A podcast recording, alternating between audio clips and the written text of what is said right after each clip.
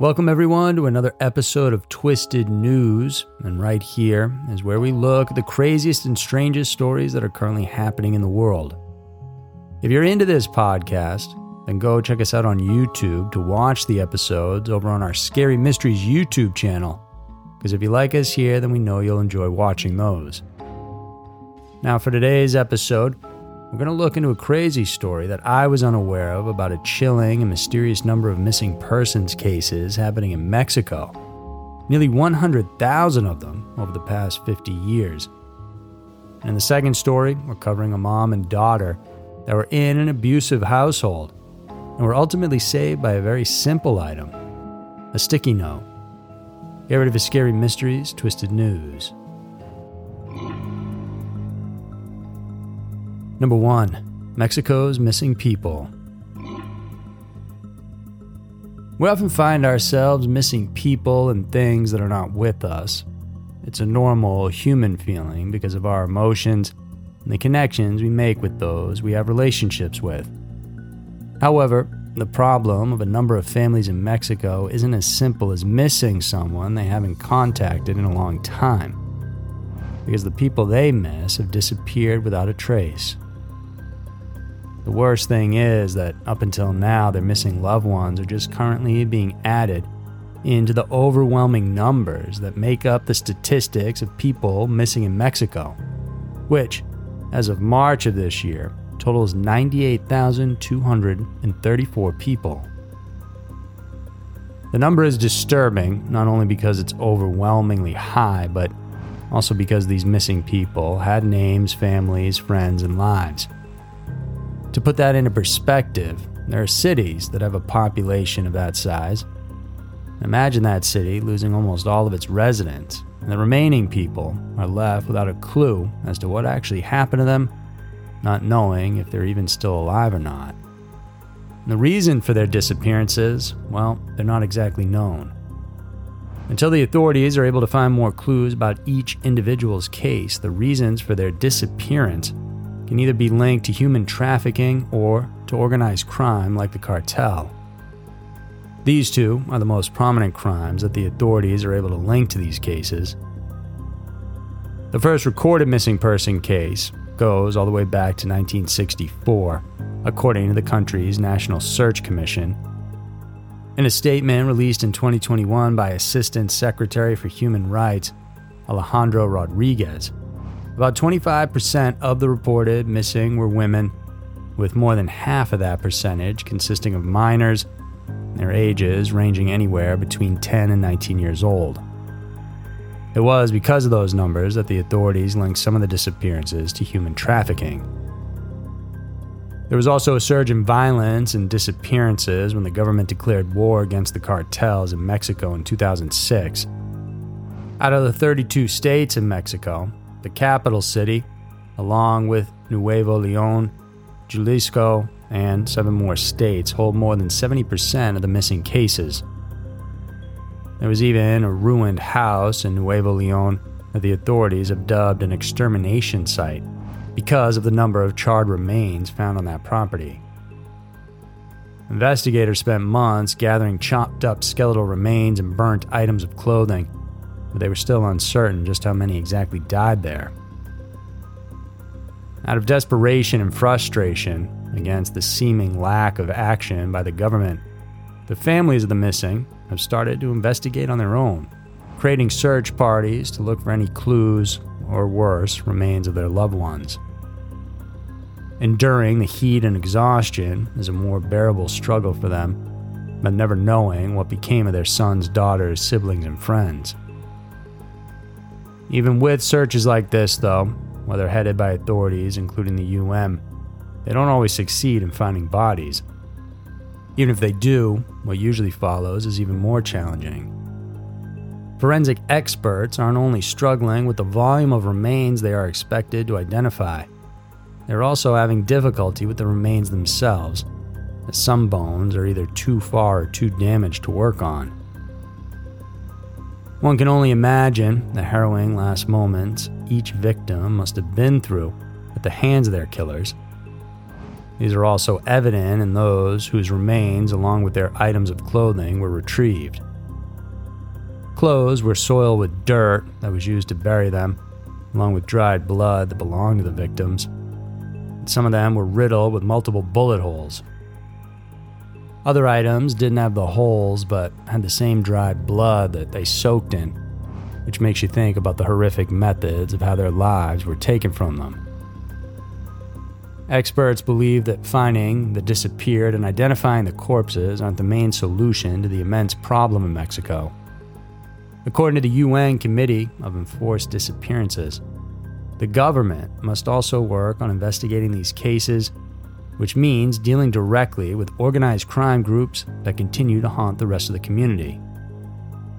The current government has declared dedication to doing so, but it is a monumental task that the leaders must consistently keep fighting for the sake of the innocent. It's fairly normal to see people we know come and go, but what's not normal and will never be easy to just accept is when someone we love and hold dear is just taken away from us, leaving us hanging and always wondering. The families of the missing will always be in that situation until they can finally bring home their long lost family members and bring the perpetrators to justice. Number two, Sticky Note saves mom and daughter. Sticky notes are very useful in almost any situation, at home, in school, at work, as a tool to remind us of the important tasks or errands we need to do, posted on the walls, in our notes, and on the door of the fridge. But one mother in Nevada actually used sticky notes for something else entirely to try to save the life of her daughter and her own. When Eli Dominguez unexpectedly passed away in January of 2021 to an unidentified respiratory illness, he left behind his 28 year old phlebotomist wife, whose identity remains undisclosed to the public, and their two children. A friend of Eli then came into the picture, and his name was Brandon Toseland, who was 35 years old. His presence was welcomed by the family, but little did they know the nightmares they were about to face with this man. The widowed wife from Nevada was left to take care of her two children, a seven year old daughter and a four year old son named Mason. Being a single parent was hard enough, but the situation at the start of the global pandemic made it even harder. Brandon and the mother soon became close and eventually started dating in March of 2021. Shortly thereafter, the mother and her two children moved into Brandon's house.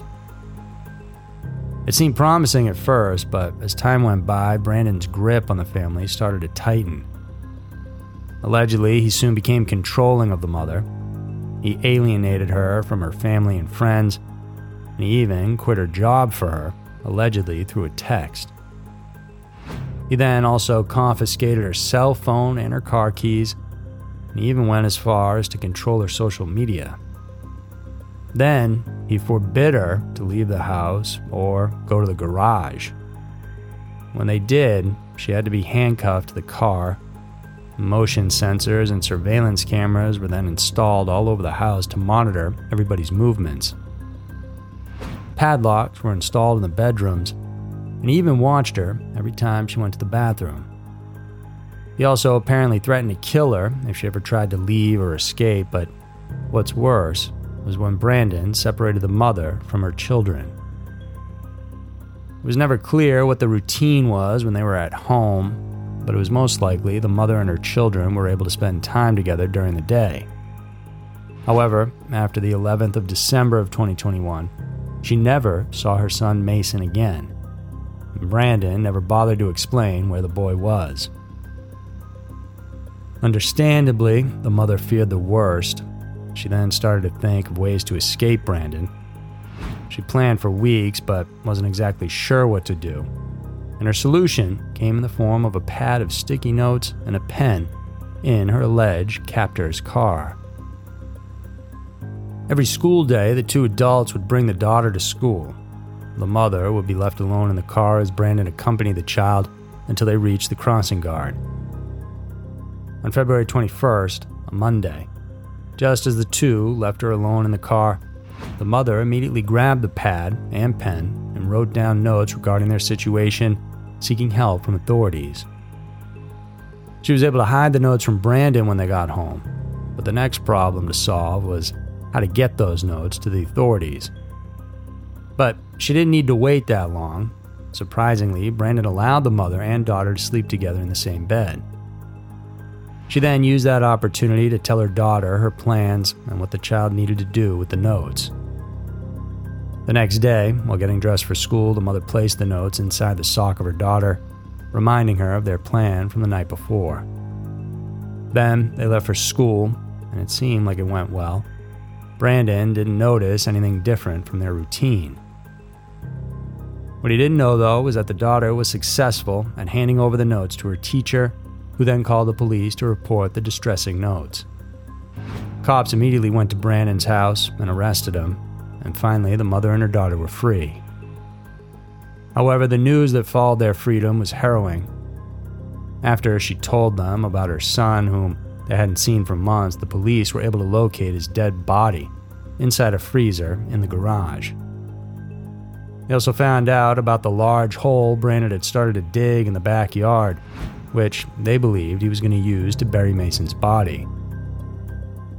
Brandon is now charged with two counts for kidnapping and murder, and it was later found out that in 2018 he was arrested for domestic battery, which somehow cements that the accusations brought to him by the Nevada mother could actually be true, especially with what happened to Mason. After almost a year of mental, physical, and sexual abuse, the mother and daughter were finally free from their reign of their captor. But they'll never be able to be with Mason again. Much like how sticky notes are used to remind us of what needs to be done, may this case be a good reminder as well for you to not trust anybody so easily. Maybe jotting that down on a sticky note would help you to always keep that in mind. So, there were two of the most harrowing crime stories we have for this week, guys. If you enjoyed it, then please stay tuned for more content coming out twice a week. You may also like our other podcast called Every Town, where we discuss the most disturbing crime stories in the U.S. in depth. Thank you very much for tuning in. I'll see you again soon.